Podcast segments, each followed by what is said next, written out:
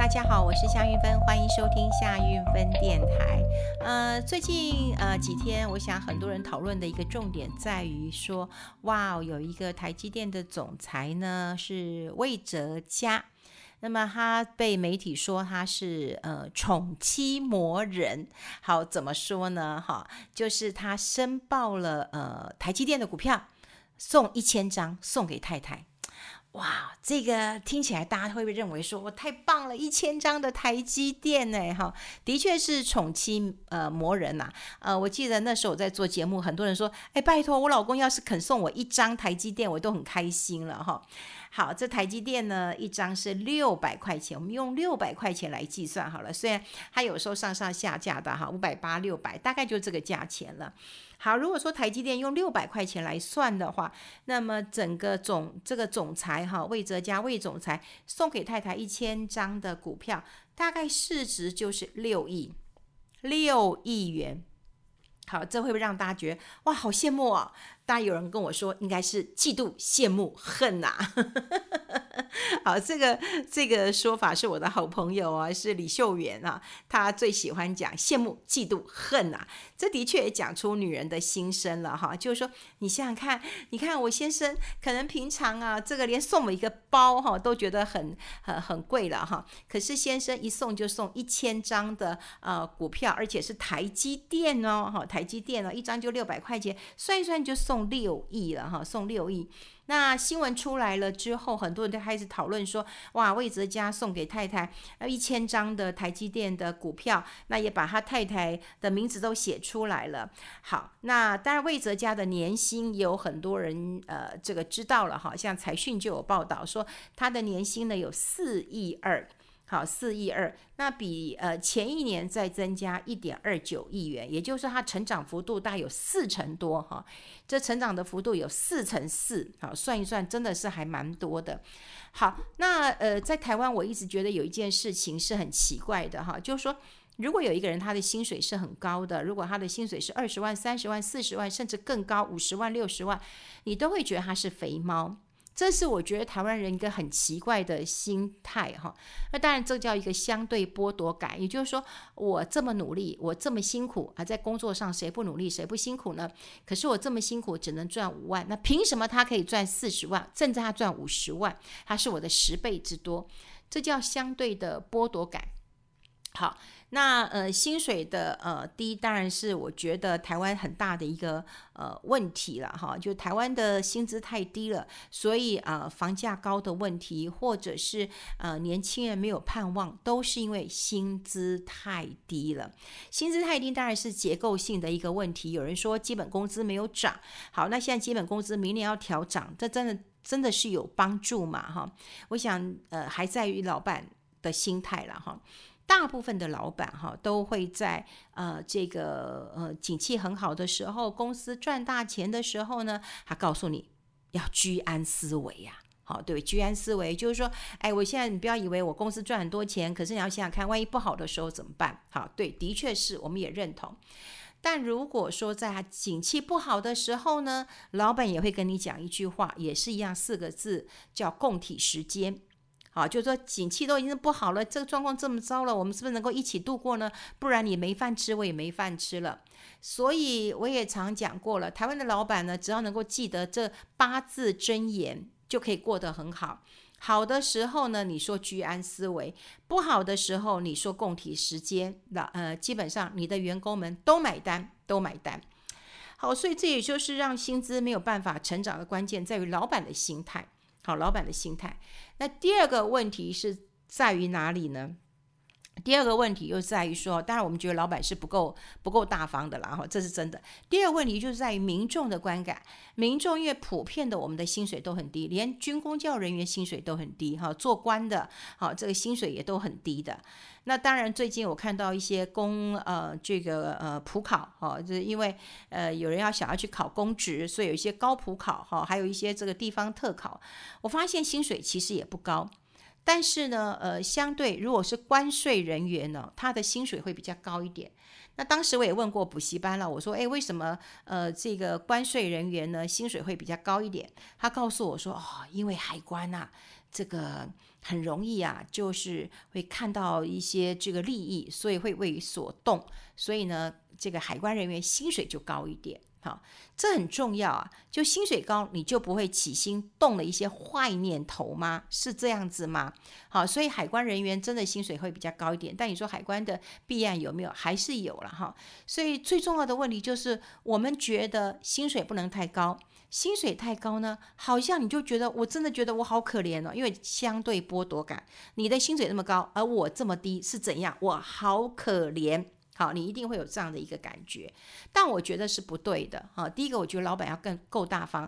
你如果老板不够大方的话，你留不住人才啊。你到底是不是人才？这这是一个关键，你能不能留住人才啊？第二个，我真的觉得台湾过去都是希望 CP 值要很高。如果你有看到有人薪水很高，你就骂他是肥猫，对不对？你就会骂他肥猫。可是如果我能够替公司赚这么多钱，我的 EPS 这么高，我怎么能够是肥猫呢？好，所以如果你以台积电来讲，它的总裁，好，除了有股票之外，他的薪水是很高的。我们刚刚讲了，魏哲家的薪水是四点二二亿元。啊，四点二二亿元，那你还别说他的总裁了，他的总裁刘德英，他的股票有一万多张，诶，他的换算他的市值有七十几亿元，诶，七十几亿元，呢。当时就是张忠谋先生，那么他在退休之后呢，他交给这两员大将啊，两员大将，一个就是嗯台积电的董事长刘德英先生，另外一位呢就是台积电的总裁魏哲家。好，那我们刚刚已经讲了，魏哲家他在嗯十月大概十月嗯新闻出来好像是十月十号那那附近了哈，他就转让了股票一千张，那当然是赠与哈赠与，那赠与他的妻子叫牛庆荣，其实有很多人也不知道他妻子是谁，可是因为赠与之后大家就说哇太太好幸福哦，然后就说他是宠妻魔人，然后也有很多的新闻就在报道说哎台积电的文化真好，从张忠谋哈创办人这个董事长呃张忠谋。谋先生就是一个宠妻魔人，那么一直到呃这个总裁魏哲家也是宠妻魔人。你看哈，这一送老婆的股票就送一千张了哈。那有人也跟我讲说不用了，我老公愿意送我一张我就很开心了。有人说送我十张我都很开心了哈，更何况是一千张。我们当然嫉妒、羡慕、恨呐、啊，就觉得自己老公不是这个呃台积电的这些，不管是总裁或者是呃董事长啦，或者是呃这个创办人，你就就不是嘛，哈，你就老公不姓张嘛，哈，没办法的。好，但这个新闻很好笑哈，就隔了几天出来之后呢。那么也有人新闻在写，呃，我记得隔了几天之后是财讯写的了哈。那这样，呃，因为是杂志嘛哈，所以比较多的时间，那么就嗯来比较完整的报道了哈。所以我觉得有时候媒体当然一天的新闻，但如果说你把它换算啊、就是呃周刊呐、双周刊呐、或者是月刊的话，那么它的新闻的完整性啊就会比较多一点。那就看到说，哎，报道有出来啊，说的确。他有送给老婆一千张，但是又算出来一件事情，就算说，哎，这个魏哲家总裁呀，他持有台积电是七千一百七十九张，那他扣掉给他太太的一千张，他还有六千一百七十九张，哇！那你看到这个新闻之后，你有没有觉得啊啊啊，怎么会这样子？那这样子的话，呃，我像我很多女性的朋友跟我说，哎，夫妻财产不是一人一半吗？他为什么只给他？呃，这一千张而已啊，当然我不知道它的原因是什么了。赠与当然有一些夫妻是免税的，是为赠与，那会不会逐年赠与？这个我不知道。但这是好玩的一件事情就来了哈，这件新闻就是刚一开始的时候呢，如果你听到老公愿意给你一千张的股票，而且价值呢就六亿，你会不会该？真的好开心啊！像我一个朋友还很好笑，他跟我说：“拜托，不用一千张，一百张，我就可以舔我老公的脚趾头了。”我说：“哦，真的？那你就是明明看不看，觉得你老公就是不会，呃，给你一百张嘛？哈，好，对，很多人都会觉得说，哇，如果给一千张的话，那真的是非常非常的一个了不起的，你就会觉得啊，一千张多大的一个数字，而且你看这个市价就六亿嘛。”好，你说实在六亿的话，你真的说实在，你这辈子也用不完，好，甚至你两辈子、三辈子都够用了啦，哈，真的很够用的一个数字。但问题就来了，哈，问题就是就是你后来发现先生，你其实有七千多张，好，七千多张，七千一百七十九张，那你换算一下这个呃市值嘛，哈，四十几亿了啊，对不对？四十几亿了，那四十几亿，你再觉得说啊？你四十几亿，你才给我六亿，好，所以我的朋友就讲了，哎，你们女人真是贪得无厌啊，哈，这个我们已经给你六亿，你还想怎么样？我觉得你们女人真的是，呃，无法理解的哈。那后来我就说，你都问男生吗？他说对，男生都觉得老婆很现实啊，就给了六亿之后呢，还嫌不够哈。那我就说，你有没有问问看女生的一些想法？我不知道，呃，女生是怎么想的哈。说实在的，嗯，钱到了一个极致之后，到底对大家的意义是什么？也就是说，好，也许我们很期待一亿，但你有一亿、两亿、三亿、五亿、十亿了，你有什么感觉？其实也感觉并不大，因为什么呢？因为我从以前我采访，嗯，记者，我当时一个我是一个记者嘛，好，大家知道的，我过去是一个记者，我也采访过非常多人，当然我认识很多的有钱人，很多的呃董娘啦、富太太啦、呃家族啦，就算她不是董娘，嗯，但是她是妹妹啦、姐姐啦，她有很多的财产，她一出生就好几亿了，有时候我反而觉得。他们的生活其实也很简朴，他跟我没有什么不一样。他跟我一起去吃夜市，跟我去买，嗯、不是很贵的衣服。我讲真的，真的，甚至我觉得他都不比我还简朴。他就跟我说，我就喜欢这样嘛。那我也认识一个董娘，她跟我也还不错，真的不错。她个性非常非常的好。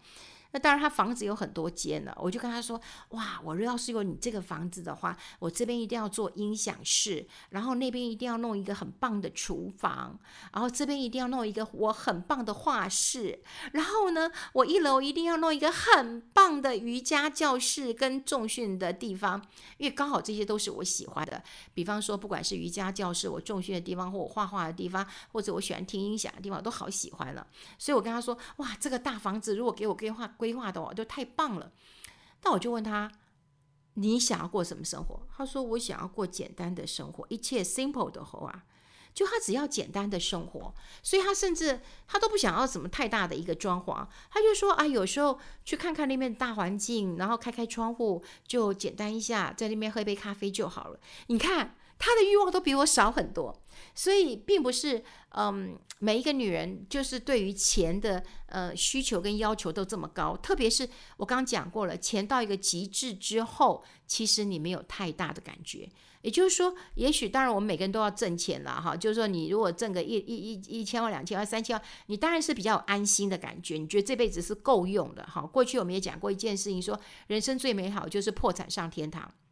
可是你当然不可能做到最后一刻说啊，你破产了刚好上天堂。我还希望我上天堂之前还要留一点，因为万一我那天还没有上天堂，我还是需要用钱的嘛哈。所以。破产上天堂本来就是一个是一个理想，但并不容易的。那最重要的一点就是，我们还是觉得有钱才有快乐嘛。这这我们很现实哈。所以呃，大家都是是成年人了，不会像一些像我的学生都跟我讲说啊，老师你谈钱好俗气啊。我觉得你到我这个年纪啊，你真的谈钱很实际的一件事情了。好，我要讲就是说，其实很多人都会知道说，有钱当然是幸福的一件事情。可是对我，你看我身边这么多有钱人。有钱到一个极致，当然我也不知道他们有几亿啦，或几十亿，或上百亿，我也不知道。我甚至还有个朋友告诉我说：“哦，他有四百亿，我都不晓得这四百亿的概念是什么。”哈，好，就是说钱到了一个极致之后，你没有太大的感受。可是后来我也把这件事情去问了我女性的朋友了，我就说，哎，很多男生都会认为我们女人贪得无厌啊，哈，就觉得说，哎，老公都已经有四十亿了，分我们六亿，那我们觉得太少了嘛，哈。但我刚刚讲，前提就在于说，我不知道老他们是不是有做财务的规划，这个我都不知道，他会不会付陆陆续续的会在赠与，这个我也不知道，而是变成我们呃寻常这个百姓哈，这个夫妻之间或者是闺蜜之间讨论一个话题。后来我归纳出来，我觉得很重要的一点在于什么？我跟我的朋友的想法都一样，真的，我觉得夫妻到了一个年纪之后，啊，有一定的一个基础，当然你不见得感情浓情蜜意啊，怎么我爱你，你 honey 啊，呃，这个 sweetheart 这不必了，哈，就日子可以过就可以了。但你说，嗯、你一定要你有四十亿要分我二十亿吗？我觉得未必。我后来归纳几个重点了，这个重点就在于说，第一个，当然钱要生活无虑。我不要再烦恼我明天要吃什么，或者我烦恼我明天这个。我们我妈妈常讲说，她以前烦恼米缸没有米，好，我也不用烦恼了。我米缸的米其实也不多了，哈，我也没有米缸，我也不用烦恼我冰箱的冰库的库存不多了。我只要生活上过得去，所以生活上过得去，就是说我想要买东西的时候，我就可以买，我不用考虑说，哎呦，那那那我买了这个之后会不会压缩到我的生活开销，我的房贷缴不起，或者我的车贷缴不起，我不用烦恼了。啊，就第一个当然要，呃，这个生活是无忧无虑的。第二个是什么？我觉得老爸还有话可以讲，就还可以讲话了。有些老爸已经是不能讲话了，好，已经不能讲话了。所以我觉得第一个生活过得去，第二个还有话讲。哎呦。那你还 你还求什么呢？真的，我觉得也也也没有求什么了耶，你就求都是这样子平淡过日子了。好，所以你说送了一千张的股票，你觉得很开心。但如果你没有一千张股票，你就很觉得很难过吗？不会呀，你就会觉得哎，嗯，生活也没什么太大的问题了，对不对？然后呃，你跟他还有话讲，对不对？然后呢，他心上有你。然后你你心中有他，但不是浓情蜜意，但彼此都知道说，哎，我们就这样过一辈子吧。好，你有开心的事，不开心的事，你想跟他讲，那就 OK 啦。所以有时候我真的觉得男人要问问看女生，好，就是说女生真的要求的就是你真心真意待我就好了，就是你真的把我当成是你这辈子重要的人就好了。好，所以嗯，当然啦，你说他的薪水已经很多了，你看年薪四亿多了，四亿多也用也用不完了嘛，所以他会呃转让一千张，想必也是为了节税，哈，会赠与的问题，或者他为了他未来这个财产规划的问题，那都他个人的事情了。那我们现在就看到说啊，这个魏哲家总裁他有七千一百七十九张，那他扣掉给他太太的一千张，也有六千一百七十九张，所以他的市值也有三十七亿元。那你看看董事长刘德英，他有一万两千九百一十三张，好，所以扣掉之后，呃，也没有扣了，他他没有什么赠与的哈，就我说算，呃，这个台积电六百块来算，他他有七十几亿，七八十亿，你用六百块来算，好，这七八十亿跑不掉了哈，所以你看。呃，你钱这么多，你当然要想你怎么样去做一个呃财富传承的一个动作嘛。你要富三代，呃，这个富六代、富九代，那都 OK 嘛，哈。富。那另外，其实我真的觉得这一辈子啊，最重要、最重要，如果你要夫妻相处的话，就是第一个，大家衣食无缺；第二个，能够说上话，哈，这个愿得这个有心人，然后一辈子好好相守，那就这样子了。因为男女之间最怕的一件事情是什么？是背叛，就是像为什么不能够容忍这个呃这个外遇啦、小三啦？因为我觉得最可怕的一件事情是背叛。我跟你睡了这么久，我跟你生活了这么久，你竟然背叛我！你想想看，如果你被朋友背叛，你被同事背叛，你有多痛，对不对？那你同事毕竟是相处一段时间，你的朋友也是交往十年、二十年，或者说啊交往几年、几个月。可是你想想看，你跟你先生交往多久，然后你被背叛，我觉得背叛的感觉是很痛的。所以有很多女人讲，就是说，真的，你只要真心待我，不要背叛就好了。那再奢华一点，就是啊，不不不忧忧虑我的柴米油盐酱醋茶，然后我们还可以说说话，什么日子还可以同桌吃饭，日子还可以过得下，这就是最幸福的一件事情了。好，所以这件事情当然。呃，从宠妻魔人好到新闻的一个演绎，就会觉得嗯有点小气耶，因为夫妻财产呃应该一半，可是他们又没有离婚，你干嘛讲人家夫妻财产嘛哈？所以这毕竟是夫妻的事情，更何况他们有很多考量，可能也是为了节税或者财富传承，我们都不能够讲什么，只是借由这件事情，我们来聊一聊，好，就是怎么样来看待好另外一半到底是大方还是小气？其实不管他给你多少钱。我们常讲啊，以前我们讲捐献，好，你捐一万很伟大，一千很伟大。可是有个寡妇捐了五毛钱，你就觉得啊，你捐五毛钱拿得出来吗？可是那个人讲说，因为他是寡妇，他仅有他的五毛钱，他竟然全部都捐出来，所以你觉得谁比较伟大呢？哈，好，所以呃，捐献这件事情当然跟我们夫妻赠与不太一样的。不过说实在的，女人真的是要钱吗？男人你们都搞错了，我们真的只是要有心人而已了。好，也针对这个新闻跟大家做一个分享。今天还蛮晚就跟大家来分享这件事情，希望大家能够有个好梦了。我们下次再见喽，拜拜。